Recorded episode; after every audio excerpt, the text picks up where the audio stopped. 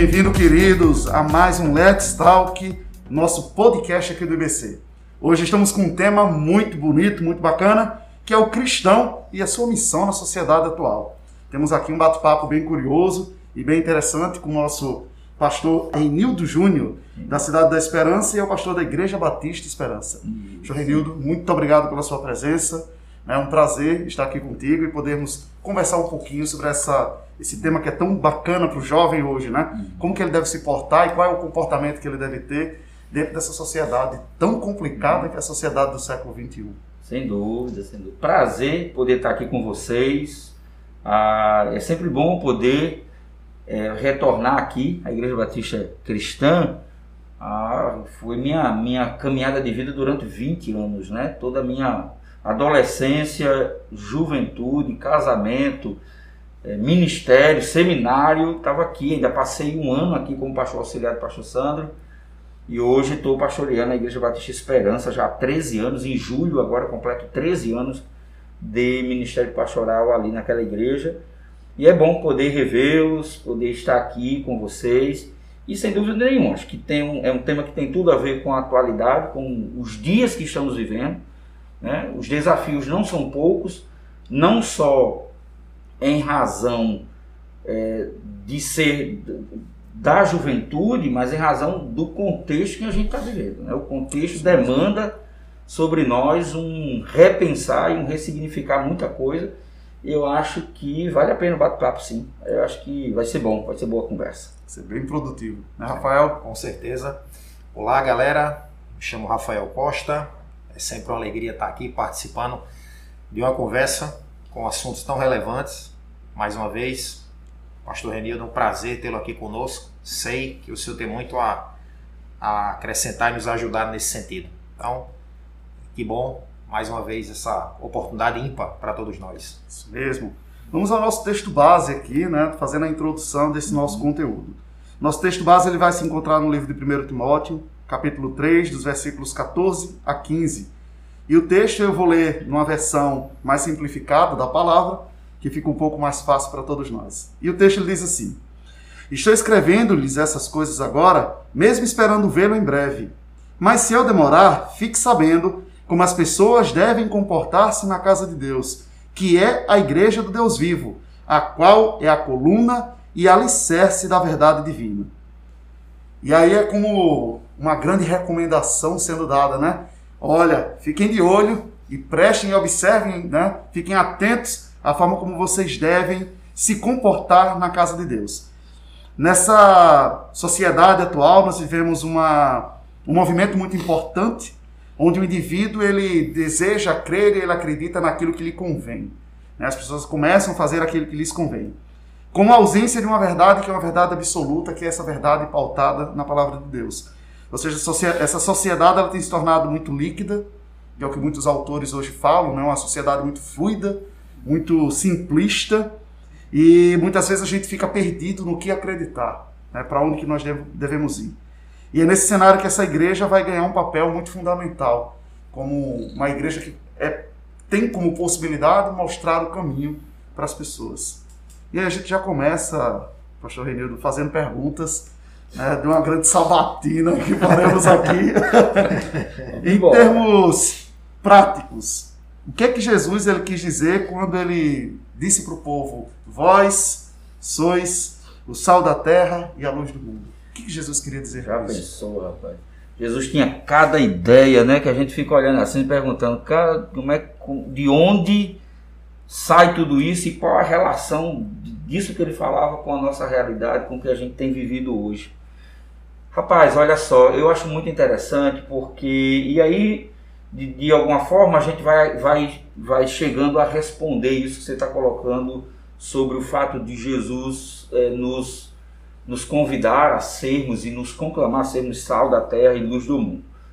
É, quando, você, quando a gente coloca os desafios que a gente tem encontrado, como é o mundo e qual o papel da igreja diante desse contexto hoje de mundo, como a igreja ela pode é, ser uma resposta para o dilema da, da, dessa sociedade que está tão perdida, eu acho que a gente precisa colocar na balança algumas coisas importantes, sabe? Eu acho que, primeiro, é, a, a igreja, ela tem uma necessidade, eu acho que ela precisa refletir sobre o fato de que é, é, é ela é ao mesmo tempo contracultural, então ela é uma comunidade de, de contraste à cultura vigente da sociedade, mas ao mesmo tempo ela é uma comunidade que, que conversa com a sociedade. Que conversa e dialoga com as pessoas e com o dilema real das pessoas. É, o grande perigo da igreja é se ela começar a achar que não ela começar a acreditar que não faz parte da sociedade e começar a querer viver uma realidade à parte da sociedade. Veja, ela está na sociedade. Eu gosto muito da ideia do que o apóstolo Paulo fala em Filipenses, quando ele, ele não descarta o fato de sermos cidadãos da terra. Nós somos cidadãos dos céus. Mas como cidadãos do reino dos céus, assim nós devemos viver como cidadãos aqui na terra. E aí eu penso que a gente entra dentro desse aspecto do que é ser sal e luz da terra. O John Stott ele tem um livrozinho, um comentário de Romanos, escrito pela ABU, que eu acho que vale a pena de vez em quando a gente dar uma olhada nele. O, o John Stott ele diz o seguinte, ele faz uma ilustração do que é ser sal e luz, né? do que é, que é, e principalmente ele faz, ele faz uma ilustração do que é ser sal. E aí ele lembra o seguinte, que quando você, imagine que você tem é, de um lado o sal e do outro lado você tem uma, uma carne. E aí a gente parte do princípio de que no, no nosso caso, que ao invés do sal ser só uma coisa para dar sabor, que é também, Sim. ele precisa preservar aquela carne. Exato. Né? Levando-se em conta o contexto de que não existia, o sal tinha essa propriedade específica de preservar as coisas, preservar o peixe, preservar o alimento, tá, tá, tá. Então, é, você não consegue. E aí o John Stott tem uma coisa interessante. Você imagina você pegar essa carne, botar aqui de um lado e o sal do lado da carne. E aí você é, vai dormir, deixa esses dois lá em cima da pia, esperando que no outro dia a carne amanheça preservada. Não vai. Não vai. E aí o John Stott tem uma coisa interessante que diz assim: para que o sal exerça a sua função, para que o sal exerça e, e, opere a sua, a, a, sua natureza, ele precisa ser esfregar na carne. Você precisa pegar o sal, esfregar na carne. Tem que esfregar, esfregar, esfregar. Sim. E aí o John Stott ele diz assim: quem quer ser sal precisa se esfregar no mundo. Senão não salva. A gente quer ser sal aqui dentro, dentro do prédio, no culto, na celebração, no culto de domingo à noite, na reunião de mulheres, na reunião de homens, na reunião de jovens. Mas se você não entender como funciona a realidade lá fora, é, é sal no saleiro. A gente é muito sal no saleiro. Isso mesmo. Às vezes eu acho que a gente é muito bom em doutrina, a gente é muito bom em conceitos, em. A gente é muito bom em é, proposições, aquilo que a gente acredita, né? A gente sistematiza bem as coisas, mas a gente tem pouca capacidade, muitas vezes, como igreja, de compreender como nós podemos ser contracultural. Ser contracultural não significa dizer que você se distancia do mundo. Jesus diz o seguinte: Eu vos envio como cordeiros no meio de lobos. Não tem como ser cristão se você não estiver envolvido com. Então, é, é, quando é que você é luz? Quando essa luz invade as trevas. E hoje é. a gente percebe um movimento, né? inclusive falamos isso no podcast anterior, o, o, quanto a igreja ela, ela tem criado um movimento de luta, de batalha entre o discurso bíblico e o discurso mundano, né? Ao invés de trazermos as pessoas para dentro da igreja, nós estamos afastando as pessoas, porque estamos ficando de forma assim muito radicais, sem levar a verdade de libertação da palavra de Deus, Uhum. levando a verdade do tipo de proibições, de castrações, de impedimentos muito fortes que o jovem da atualidade não aceita. Rapaz, eu vou, eu vou dar uma, uma. Hoje, a minha cabeça. A minha cabeça funciona muito da seguinte maneira. Ah, como é que eu me aproximo das Escrituras? Eu- eu- existem várias formas de você se aproximar da Bíblia. Você pode se aproximar da Bíblia como um livro dogmático, como uma lista de regras. É, o, o. Wright ele, ele tem uma coisa interessante num dos livros. Eu estou lendo um livro dele chamado Surpreendido pelas Boas Novas. E ele diz algo que eu acho assim fantástico. Ele diz assim: Nós não compartilhamos o Evangelho, no sentido do Evangelho ser as boas notícias, serem as boas novas. É uma palavra transliterada, significa Evangelho, significa boas Exatamente. notícias, né? Então ela não é traduzida, ela é transliterada para o nosso, o nosso português. Ele vai dizer que nós, tanto ele como o Michael Gorin, num livro chamado Igreja Missional, e tem um outro livro chamado A Igreja, é, Igreja Missional para Hoje, são dois livros, o Michael Gorin, e aí o N.T. Wright, N.T. Wright e tantos outros, eles vão lembrar o seguinte, nesse livro especificamente, chamado Surpreendido pela Alegria, Surpreendido pelas Boas Novas, ele faz uma, ele faz uma, um- uma observação que eu achei muito interessante. Ele diz assim, olha, nós, nós temos, nós achamos que estamos compartilhando com as pessoas as boas novas, mas quando eu trato a Bíblia como um livro de proposições, dogmático, um livro de regras, onde você, a partir do momento que você é crente, então agora está aqui a sua lista de comportamento, você agora precisa ah, vestir essa roupa, usar esse cabelo, ou não usar isso, ou não usar aquilo outro, você, você não está dando boas notícias, você está dando conselho. Então ele vai dizer que muito daquilo que a gente traduz como boas novas, do tipo aceite Jesus para você não ir para o inferno, é, aceite Jesus porque ele é a solução da sua vida, ele vai dizer que isso não é boa notícia. Isso é um conselho. Por que, que é um conselho? Porque isso não está relacionado com os aspectos de mudança e de implantação do reino do Senhor. O que é a boa notícia? A boa notícia é que Jesus, nosso Deus, chegou nesse planeta e agora reina. O problema é que a gente ainda vive um evangelho de guerra cósmica entre Deus e o diabo.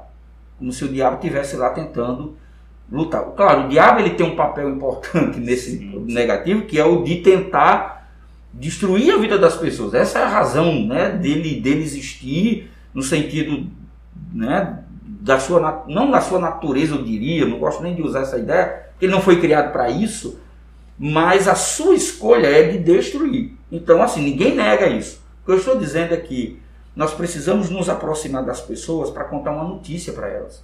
É uma boa notícia. Eu me lembro que quando Micheline chegou aqui na porta dessa igreja, aqui, ela estava vindo desse posto aqui, na época era um posto que funcionava normal, o posto das quintas, e ela chegou com, com um envelopezinho na mão e me entregou, e quando eu abri o envelope, estava lá, né, o seu exame de gravidez positivo. Isso é uma boa notícia. Por que, que é uma boa notícia? Porque isso afetou a minha vida no passado, afeta a minha vida no presente e afetará no futuro. Mudou a minha história. Mudou a minha história em que sentido? A partir de agora eu começo a perceber que minha vida muda. A- a- as coisas começam a ter outro sentido, vai mudar a minha história. Então, quando você compartilha o evangelho, você está dando uma boa notícia para a pessoa. E qual é a boa notícia que você dá? Cara, nenhum governo desse mundo, nenhum, nenhuma forma ideológica desse mundo vai responder aos dilemas existenciais de sua vida. Porque o verdadeiro rei chegou. E basta algum tempo, quando ele novamente estiver aqui, para reinar definitivamente. Isso é da boa notícia. As pessoas, os jovens de hoje, a gente às vezes fica olhando, por que, que o cara está buscando tanto alternativa nesse mundão aí? Porque o que a gente conta para eles não é alternativa. Verdade, hoje estamos inclusive com um movimento, né, que é um movimento da música secular, no meio do culto cristão. Uhum. Então é, é como se o culto já não fosse mais direcionado a Deus, mas ele precisa me satisfazer. A satisfação das Sim. pessoas está deixando de ser Cristo Jesus e passa a ser Sim. a alegria do mundo. Uhum. É, e aí me passa a sensação de que está faltando algo em nós cristãos para chegarmos a esse povo e mostrarmos essa verdadeira luz, né? Sim, sim. essa verdadeira promessa, esse Deus que é altíssimo, né? E que esse Deus se torne algo que cativa a vida do indivíduo. Isso, isso. Né? Porque ele deixa, vai deixar então de recorrer a essa necessidade de se alegrar com a música do mundo na igreja, para poder se alegrar em adorar e engrandecer o nome do nosso Senhor Jesus. Deixa, deixa eu te dar uma, uma, uma ideia aqui. Tem um livro, eu estou eu tô numa série lá na igreja de Eclesiastes. Eu estou quase com 20 mensagens só no livro de Eclesiastes. Eu tenho usado como base um livro do Emílio Garofalo. Emílio Garofalo é presbiteriano, um livro chamado Filtro Solar. E aí, o Emílio Garofalo, ele, o bom desse livro, diferente de alguns outros livros que sempre olham para Eclesiastes como um livro muito pessimista, né, muito amargo, o Emílio Garofalo ele não nega isso. Mas ele diz que o, o livro, ele, ele vai dizer que Eclesiastes é como um filtro solar, que nos protege contra a ilusão de viver debaixo do sol. A ideia de é, é uma, é uma linguagem recorrente, né, no, no- na fala de, de provavelmente Salomão, que tem escrito o livro. Então, é uma linguagem recorrente. A vida debaixo do sol, a vida debaixo do sol. né? Ele está o tempo todo ali, a vida debaixo do sol. A, a, vaidade da vida debaixo do sol, como tudo isso não faz sentido nenhum. Então ele vai dizer que o livro de Eclesiastes é como se fosse um filtro solar para nos proteger contra a ilusão de um mundo que só nos decepciona. Né? E aí, o que é interessante é que quando você está lendo o livro de Eclesiastes, você fica um pouco, um pouco surpreso e assim meio desnorteado, porque de fato ele coloca aspectos da realidade numa estima muito baixa. Né? Então ele vai dizer que nada faz sentido. Ter sabedoria não faz sentido, apesar de que em outros momentos ele vai dizer que faz. É, é, trabalhar não faz sentido. Ele vai dizer que você trabalha para no final das contas você morrer e outro vir e pegar tudo que você construiu e desfazer. Então ele começa a. Só que o, o Garofalo ele, ele faz algumas. é, ele usa alguns mecanismos que eu acho fantásticos. Primeiro, o conceito de que a cultura, a cultura, ela necessariamente não é totalmente ruim, porque existem aspectos da graça. Sim. Existem aspectos da graça. A gente está fazendo esse negócio aqui agora, podcast. Eu tenho um microfone, você está com um celular, você tem um roteiro, você tem um Kindle, você tem não sei o que, tem um computador, tudo isso aqui. Isso é cultura. Isso é cultura, isso é coisa que a gente fabricou. Adão começou a fazer isso lá no início. Hã? Começou a fazer. Os homens começaram a fazer isso quando construíam suas ferramentas para a agricultura. Isso é cultura. Isso é ruim. Ela pode ser usada para o que é ruim. Mas nós estamos trazendo isso para dentro do contexto de quê? Da realidade da adoração a Deus. Quer comais, quer bebais, ou façais qualquer outra coisa, qualquer, tudo seja feito para a glória de Deus. Então faça tudo para a glória de Deus E da expansão do reino também. da expansão do reino. O que é que nós estamos fazendo? Nós estamos pegando essas ferramentas e nós estamos dando essas ferramentas, usando essas ferramentas para o bem do reino de Deus. Isso é cultura. O reino usa a cultura. Então eu, eu penso assim: o que é que a gente precisa fazer? Pensar. É, eu preciso fazer com que o meu jovem não faça essa distinção, e para mim isso aqui é importante. Eu não posso fazer com que o meu jovem faça a distinção entre o que é santo e profano. Isso é dualismo. Isso é dualismo. Isso é dualismo, isso é gnosticismo. E a nossa fé, em muitas coisas, foi pautada dentro de uma, perspe- de uma perspectiva gnóstica entre o bem e o mal. O material é mal e o espiritual é bom. O culto é bom, mas comer uma pizza pode ser mal ou neutra. Não, ela não é neutra. E ela necessariamente precisa ser mal. E isso funcionou muito bem no século passado, né? no início, no advento da igreja, dizer, olha, quem não está seguindo a Jesus vai para o inferno, Pronto. quem vem para a igreja vai para o céu, Pronto. reserve o seu terreno no céu. Né? Isso era o que fazia as pessoas buscarem. né? Mas deixa Hoje te- o medo já E não, deixa, não te- e deixa eu te dizer, cara, tem, e as nossas igrejas reproduzem muito bem isso às vezes hoje. As nossas igrejas evangélicas aprenderam a reproduzir esse discurso do medo, esse discurso do, do, do- do- né, de tentar criar a ideia de que o bem maior é ir para o céu. Deixa eu perguntar para você. Qual é as mensagens que a gente escuta falando que a maior expectativa do reino é a ressurreição? O maior, a Bíblia diz que a herança, nós somos co-herdeiros de Cristo. Não fala que a nossa herança é a, a- a Jerusalém com ruas de ouro né, e mar de cristal. Não, diz que a nossa herança é termos a mesma natureza que o Jesus ressurreto. Eu não vivo para morrer e ir para o céu. Eu vivo para ser como Jesus, na sua ressurreição. Senão não faz sentido. Isso. E antes de uma questão que eu quero fazer para o senhor, eu queria só pegar a carona um pouquinho nesse último ponto, até porque a nossa própria evangelização, nossa própria mensagem, ela foca muito na expiação. Sim. Enquanto que o apóstolo Paulo termina o capítulo 4 da carta aos Romanos dizendo que Jesus ressuscitou para nossa justificação. Fantástico isso. cara. Então, é, realmente, às vezes eu me pego, pastor, pensando nisso, essa ênfase na ressurreição, ela praticamente só é falada na da Páscoa. Isso, pois é. Engraçado que a Páscoa deveria ser a festa mais comemorada do que o Natal. Sim, exato. Exatamente. Ah, Quer dizer, a Páscoa deveria ser o ápice Exatamente. da igreja, ou da- do ano Isso, festivo da Isso. igreja, deveria ser a Páscoa. Sim. Porque, gente, é o foco. isso. É para isso que nós existimos. Isso. O Natal é o começo, o advento, a vinda do Messias. Sim, pois Aí é. a Páscoa é esse ato, justamente. Mas Pois é. não vê isso. É, Muitas vezes fica mais um tom fúnebre, às vezes. É, exato, exato. Exato, exato. É, ele vive. É, Posso crer no amanhã. é verdade, É, verdade. Já, já Acho fica aí, inclusive, a dica, né? Do, do que Isso. fazermos na Páscoa, né? Cara, Como pe- pegando esse tema como tema-chave, Isso, né? é. Dessa boa É. nova, dessa Exatamente. informação. preparar a é igreja. Aí-. Imagina você preparar a igreja.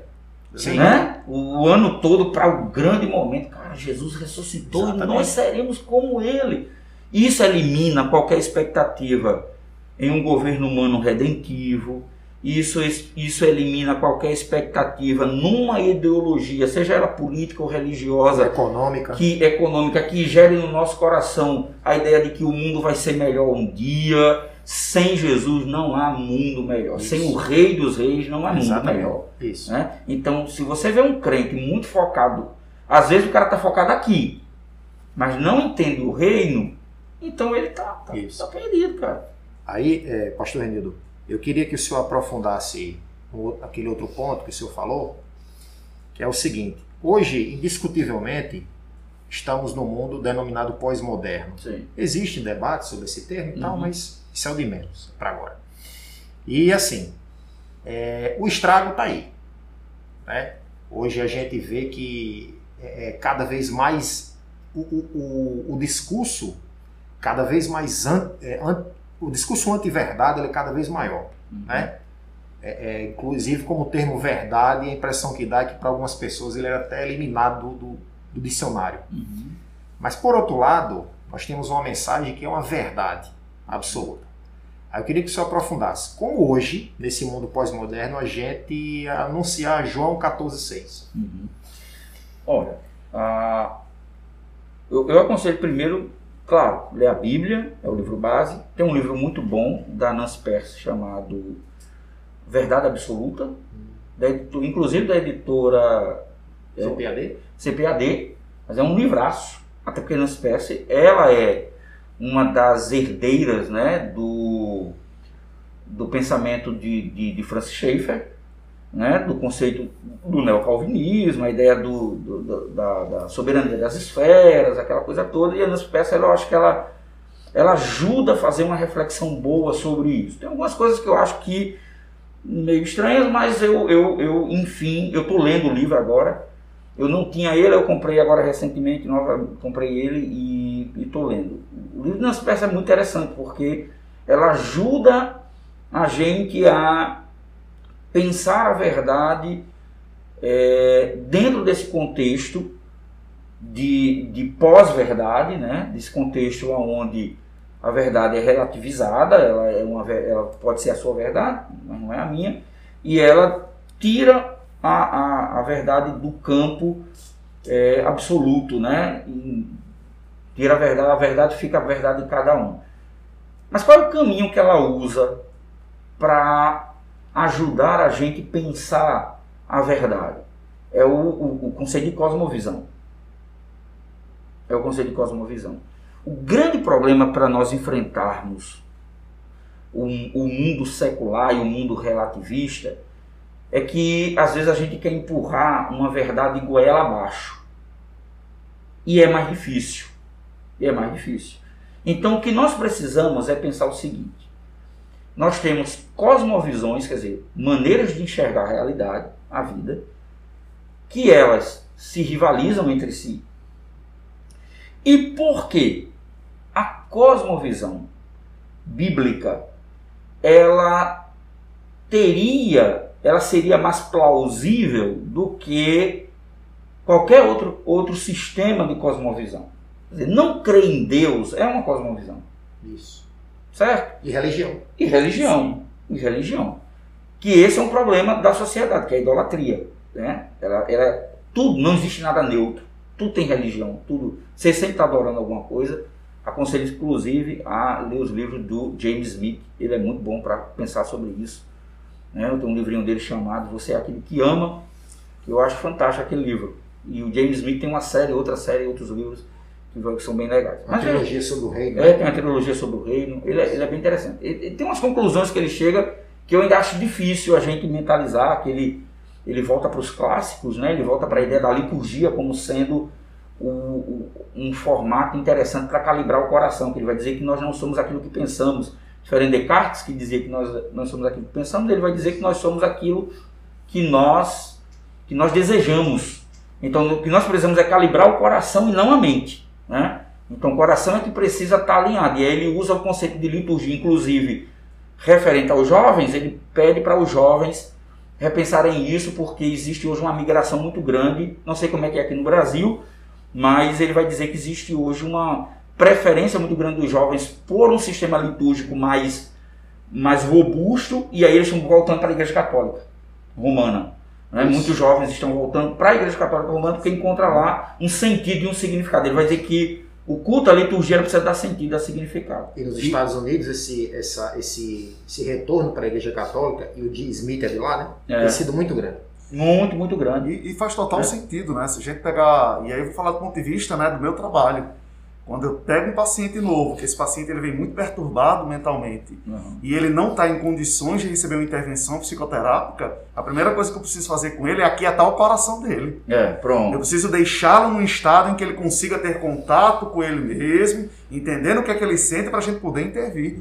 Então faz todo sentido Isso. que um, uma liturgia esteja sendo posta para preparar o coração do sujeito para aquele momento que é o momento de comunhão com Deus. É o que ele sugere, né? Ele vai dizer que, e ele vai dizer que essa liturgia, ele vai dizer que nós somos seres litúrgicos. Sim. E ele vai dizer que há liturgia em tudo. Eu acho massa quando ele fala do shopping.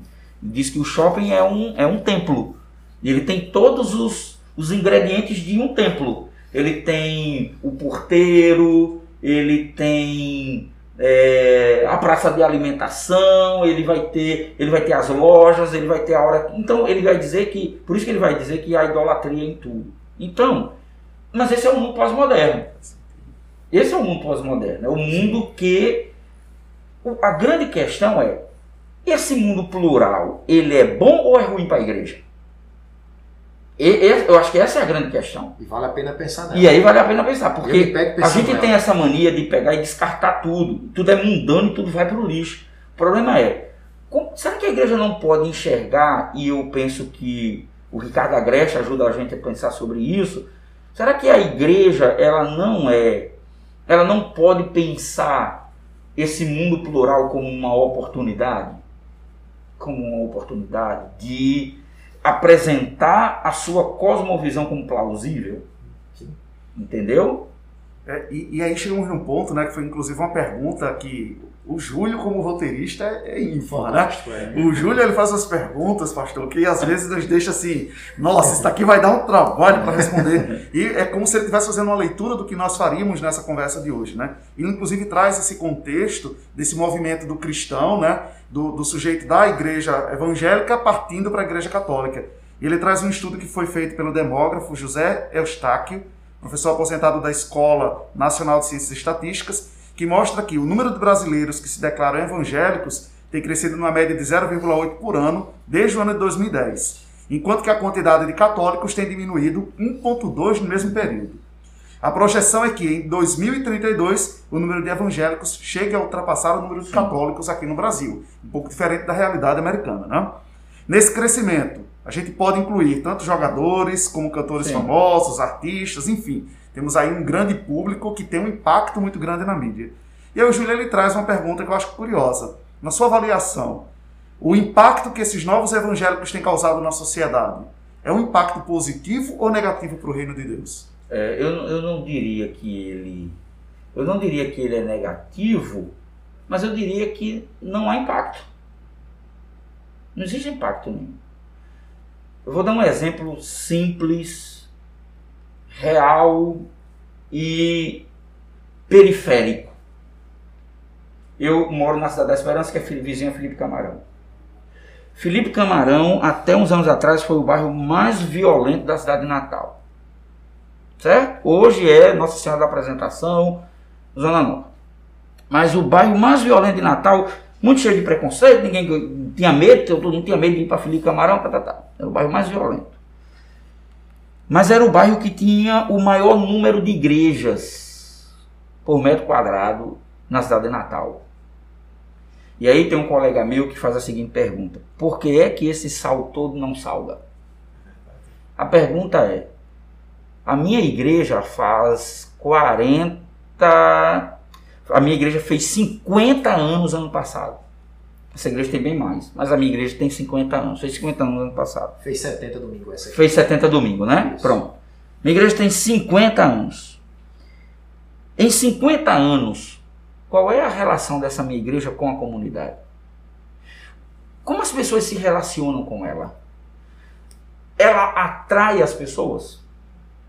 ou ela simplesmente é neutra. Ninguém, todas as pessoas passam e ninguém percebe, ninguém nota. Se um dia passar o trator, destruir aquele prédio, as pessoas que moram ali naquele bairro vão sentir falta? Vai sentir falta. Se a igreja é para ser para o mundo, se ela é um ente, uma agência para o mundo, o mundo vai sentir falta dela?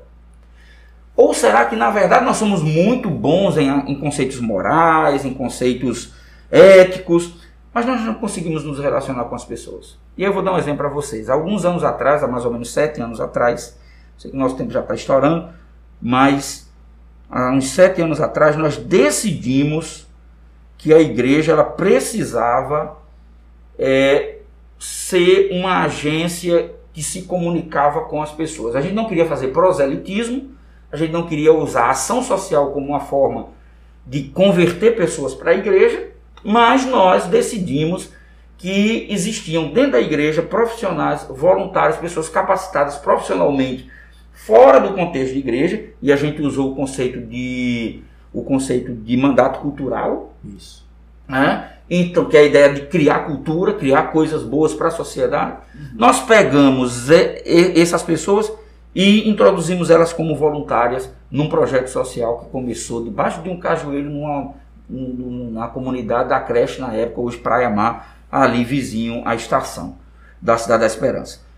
Começamos debaixo de um cajueiro, com um bocado de menino catarrento, que o povo da igreja não queria dentro da igreja. Não queria, porque menino catarrento, menino cheio de piolho. Quem vai querer esse menino dentro da igreja? As, as donas, tudo bem vestido, arrumada, os crentes tudo cheiroso, arrumadinho. Ninguém quer essa gente dentro da igreja. Se a gente tem que ficar, se a gente tiver, a gente manda alguém lá. Só que o negócio ficou muito grande, começou a crescer demais e a gente não conseguiu alugar um galpão dentro do, do, do, do prédio lá, um galpão dentro da comunidade. E resolvemos levar esses meninos tudinho para a igreja, para o prédio onde a igreja se reúne. Levamos essa garotada, esses meninos lá. Cara, chegava o sábado, era aquele monte de menino, muita, aquela coisa loucura de gente. E aí, veja só, nós começamos a dar à igreja um sentido de que ela poderia se comunicar com o bairro, com as pessoas, sem precisar convencer essas pessoas a se tornarem crentes, mas dando testemunho do que é ou do que são os aspectos do reino de Deus. Então nós introduzimos essas crianças a determinados privilégios que elas não teriam, vias, vias normais. E aí essas crianças, hoje a gente atende uma média de 250 crianças no bairro, é, com várias ações. Nesse período de pandemia a gente está trabalhando agora um projeto de, de geração de renda. Então, veja só, tudo isso que a gente está fazendo, a gente faz com o propósito, primeiro, de ser uma sinalizadora do reino. Não fazemos isso com a intenção de que no final essas pessoas venham para a igreja, apesar de que é, existe uma intencionalidade ali de que o reino seja apresentado. Se ela quiser vir, que vem. E vem, cara, e vem. E às vezes as pessoas chegam lá na igreja. Então, assim, veja só. É, eu acho que a gente, como igreja, precisa pensar como Jesus. A gente precisa voltar para os evangelhos.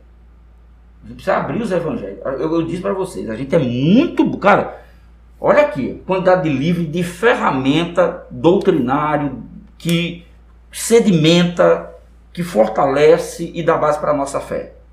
Você nunca vai. O cara só se desvia se o cara nunca foi crente mesmo. Mas para se desviar, a gente se desvia. A gente já é crente, tampa. A pergunta é: vamos voltar para os evangelhos agora e vamos caminhar com Jesus. Fazer um tour com Jesus. Tenta mentalizar. Desde o nascimento até a sua morte. O, o, o Caio Fábio, nos tempos áureos, ele dizia uma coisa que era fantástica. Né? Ele tem um, acho que é um livrozinho dele, em Hebreus, um comentário em Hebreus. Ele dizia assim: Jesus nunca entrou no templo. O ministério de Jesus foi todo fora de Jerusalém.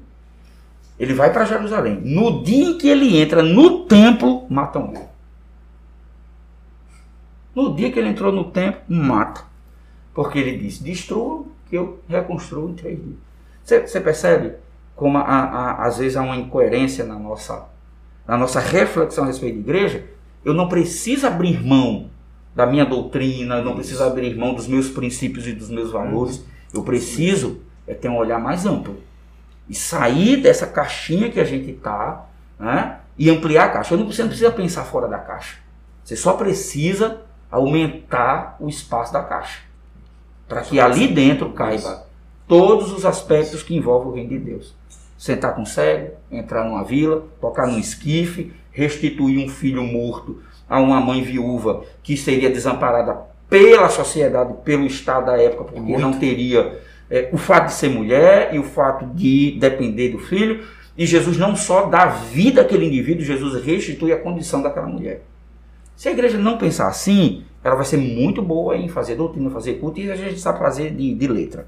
Né? A, a, gente não tem problema luz, com isso, não. A luz, conforme está escrito, né? fica é, debaixo de um pote. Pois, pois é, tá aí. Pois é. Acho Mas é isso, cara. Exatamente. Aí, talvez, só para um ponto que eu queria deixar, é que a gente não precisa ter medo que infelizmente a gente ainda tem muito, de uma coisa chamada contextualização. Pois é. Não precisa ter medo. É.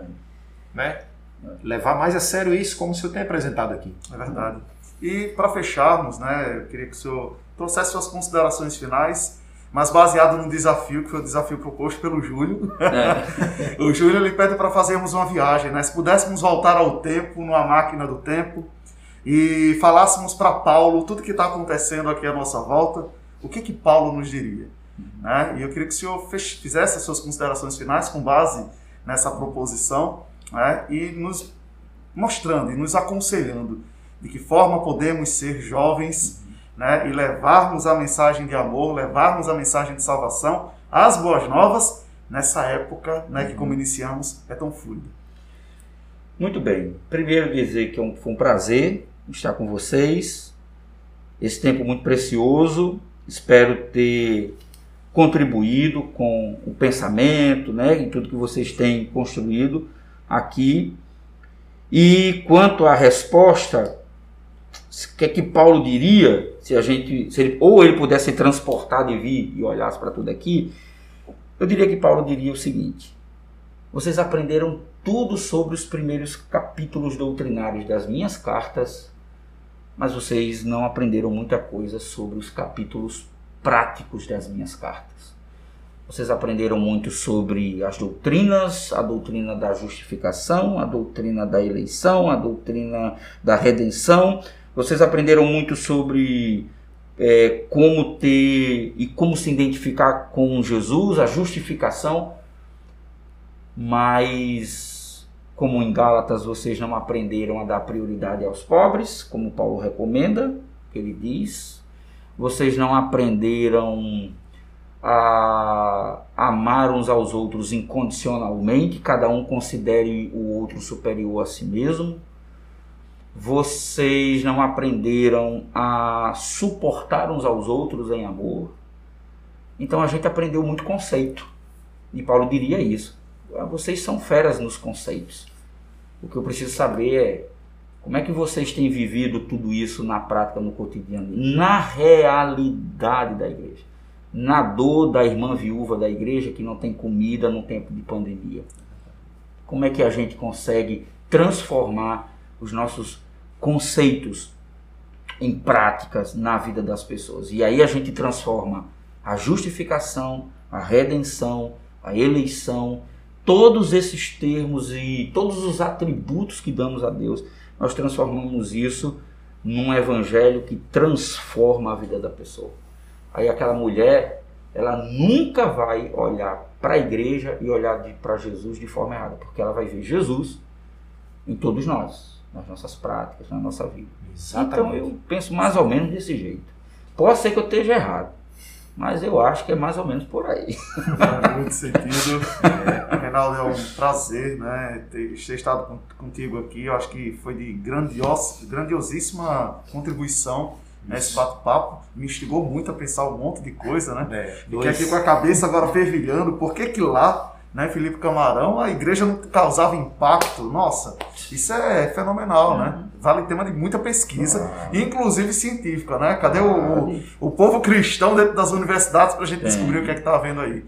Por Mas, sinal, por sinal a, a, pesquisa ela veio da universidade, ah, né? Perfeito. Eu eles, preciso ter contato um, com esse negócio. É, estão fazendo outro novamente. Aí. Muito legal. Mas é Muito é isso. Muito obrigado, foi um prazer. Prazer foi meu. É, queridos e fiquem atentos, né? Haverão outros grandes temas e outras boas conversas como essa nos próximos podcasts. Foi um prazer estar aqui com vocês, né? E até a próxima. É isso aí, galera. É uma pena que o tempo passou tão rápido para um tema tão rico, para muitas questões aqui que o nosso irmão Pastor trouxe, desafiadores e instigantes, que nós não fiquemos na reflexão apenas no dia de hoje, porque existem muitas questões aí que se realmente somos cidadãos do reino, devemos olhar mais com sensibilidade para elas. Um abraço, galera, e até o próximo episódio.